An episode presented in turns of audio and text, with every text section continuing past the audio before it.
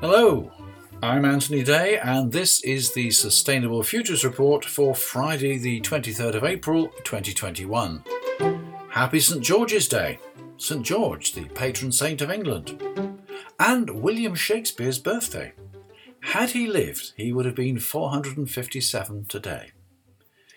This week, Her Majesty the Queen celebrated her 95th birthday. Happy birthday, Mum. We are living in dangerous times. But the good news is that people, powerful people, are talking about the climate crisis. They're talking about actions they'll take to deal with the climate crisis. But at the same time, climate protesters are being criminalised across the world. Newspapers reporting on these prosecutions have withdrawn articles in the face of threats of legal action. Yes, here in the UK. Yeah, world leaders are talking about what they can do about the climate crisis, and there's a new report out about the consequences of a three degree rise for Australia, which emphasises the urgency. On the upside, there's a total turnaround in US climate policy as the nation rejoins the Paris Agreement and sets up an international conference on climate. In the UK, the government announces truly world beating targets for emissions reduction. I was going to cover other items this week, but events are changing rapidly all the time. I've already changed the episode title four times. First, let's look at that new report from the Australian Academy of Science. Brought to me by Ian Dance, Emeritus Professor of Chemistry at the University of New South Wales, it sets out the risks to Australia of a 3 degree centigrade warmer world. It runs to only 98 pages, so it's not a difficult read, but if you haven't got the time, then there's a three minute video online that's worth watching. There's a link on the podcast website at sustainablefutures.report. Why three degrees? Although the objective of the Paris Agreement was to hold global warming below 2 degrees, the targets set in 2015 when the agreement was signed are insufficient and warming is expected to rise to at least 3 degrees. Nations are revising their targets in advance of COP26, but for the moment, let's look at some of the effects on Australia of a 3 degree rise. For agriculture and forestry, increased temperature will put pressure on water supplies, heat stress will affect livestock, crop yields will continue to fall, and the fire risk will be greater. Storms will erode grazing land and livestock will be lost to flooding. Most Australians live in cities and towns, many of these in coastal areas, and therefore vulnerable to sea level rise. In some areas, the increased threats from floods, storms, and wildfires will make properties and businesses uninsurable and therefore unviable. Increased electricity demand for air conditioning during heat waves will put pressure on an ageing infrastructure, much of it powered by coal. Violent weather and wildfires put stress on human health. There will be a greater risk from heat stroke, and smoke from bushfires can exacerbate heart and lung diseases. The solution, according to the report, is for Australia to achieve net zero. It lays out a list of policy objectives and presents 10 recommendations from joining global leaders in increasing actions for tackling and solving climate change to introducing a suite of policies that would deliver deep and rapid cuts in emissions across the economy. Along the way, it recommends a greater commitment for meeting the challenges of change already in the climate system and reviewing Australia's capacity and flexibility to take up innovations and technology breakthroughs for transitioning to a low greenhouse gas emission future. All of this a long way from the policies of the present government. You can read the full report online, and there's a link on the podcast website. Let me just share a couple of quotations. The authors say, We adopted the precautionary principle. If a potentially damaging effect cannot be ruled out, it needs to be taken seriously. And there is no point in discovering the precise tipping point by tipping it. I think that's very good advice. Australia will get its opportunity to work with global leaders in tackling climate change sooner than they might have expected. Today, Earth Day, as this episode goes to press, President Biden will convene a virtual meeting of 40 countries to address the climate crisis. This comes as the new US administration reverses the climate skepticism of the Trump presidency.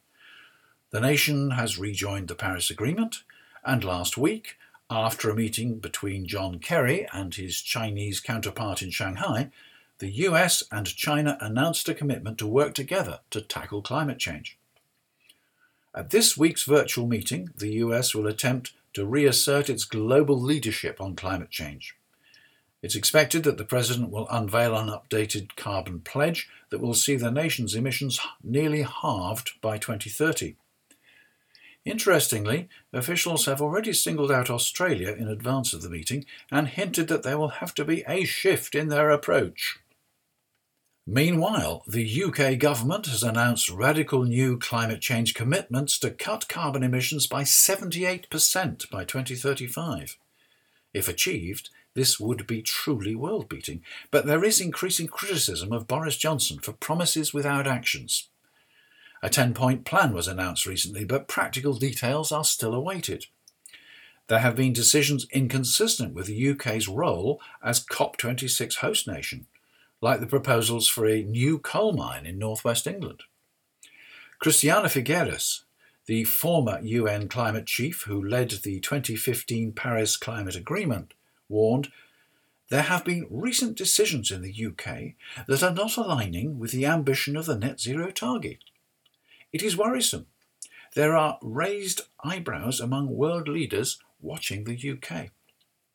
Mary Robinson, chair of the Elders Group of Independent Global Leaders and a former UN climate envoy, said poor countries were questioning the UK's actions, particularly in cutting overseas aid. People are shocked by the aid cut, she said. The poorest countries are the moral authority at the COP. They drive the urgency, they drive the credibility. You need them fully behind the UK presidency to get the good ambition needed. Emmanuel Guérin, an executive director at the European Climate Foundation, who was one of the top French officials at the Paris talks, added, This is not putting the UK in an easy situation. It is very, very suboptimal there is a lack of consistency between the UK's domestic announcements and its international objective of success at the COP. The Prime Minister's actions at today's virtual summit and at the G7 to be held in southwest England later this year will show how far the UK will live up to expectations. Apart from the Australia report, there is no shortage of urgent indicators of the coming crisis. In the State of the Global Climate Report from the World Meteorological Organization, intensification of the climate crisis is described as relentless.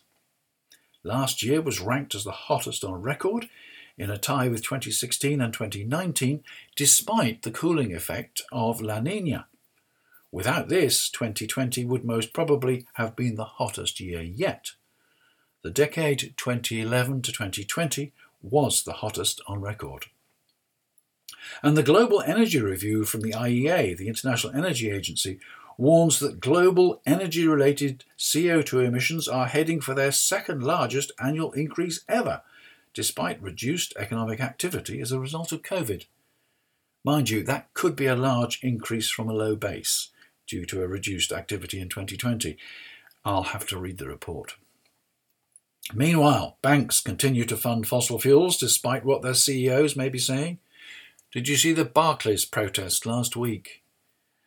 Client Earth unveils the greenwashing files, saying it's never been more urgent for companies everywhere to be more sustainable. Yet, the green advertising of those companies most responsible for climate change and environmental damage is misleading the public about their sustainability.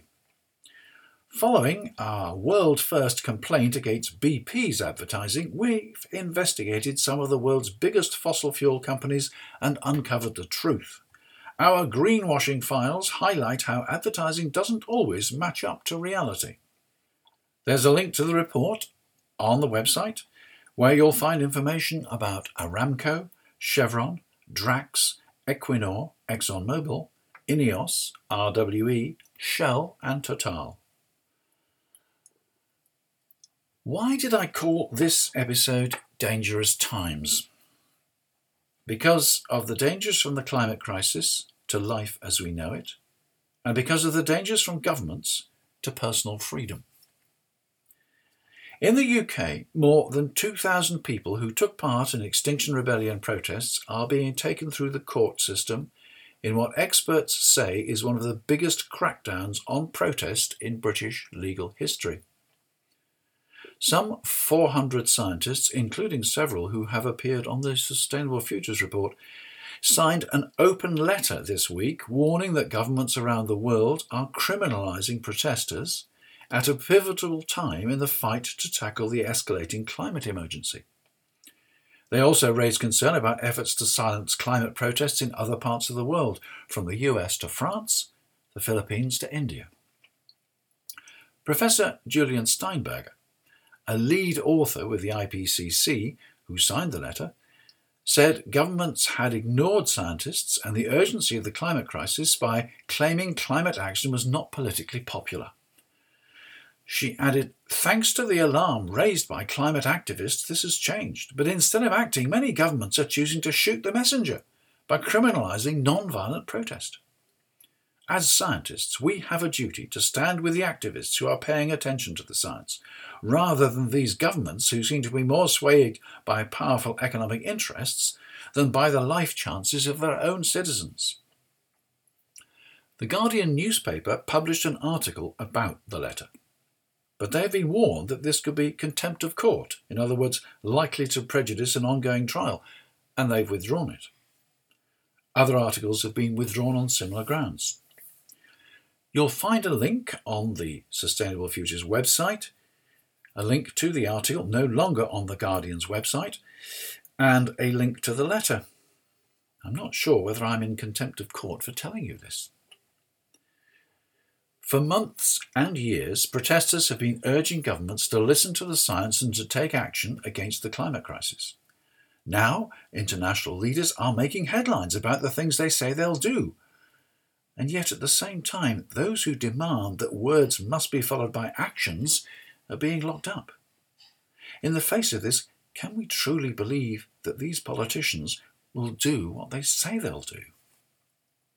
One Guardian article that has not so far been suppressed says that the UK's Prime Minister Boris Johnson is too close to vested interests to take serious action.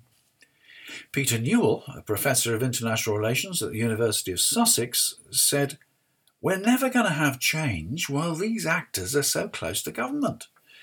The government is not willing to take on these interests as it has close ties to big industries, including fossil fuels. There's a definite reluctance to take them on.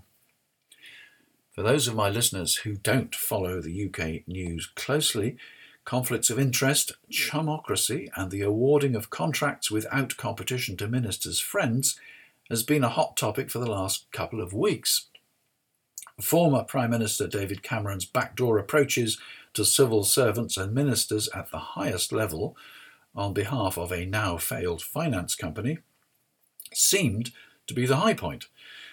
But that's since been followed by allegations of preferential tax arrangements for a major Tory donor promised by the present Prime Minister himself.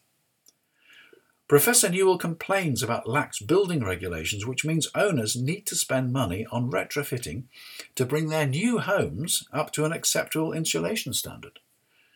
House builders and property developers gave more than £11 million to the Tory party in the year after Johnson became Prime Minister. Newell also cited SUVs Carbon emissions from transport have barely budged in the last decade, largely because the savings from people switching to electric vehicles have been wiped out by the soaring sales of SUVs. The government could use the tax system to make SUVs less attractive, but instead has frozen fuel duty for more than a decade and is spending £27 billion on new roads, the carbon emissions of which have been grossly underestimated, The Guardian has revealed. We live in dangerous times. As I've said before, only governments have the power to take the actions needed to solve the climate crisis, and we need to hold them to account to make sure those actions are taken. But if we do, we risk arrest. Remember, the 2,000 citizens going through the courts at present are being prosecuted under existing laws for non violent protest. The Home Secretary's new Police, Crime, Sentencing and Courts Bill gives the police the power to decide whether a protest is legal or not. That includes the Metropolitan Police, that suggested that Extinction Rebellion, an organisation that specifically trains its supporters in non violent protest, should be classed as a terrorist group. According to the new law, if a protest inconveniences anyone or makes too much noise, the police can arrest anyone taking part. Many parliamentarians, including Tories, spoke out against the bill and then voted for it. Dangerous times, dark days. I've never seen anything like this. The public are largely unaware of what's going on. The danger is that they'll stay unaware until it's too late.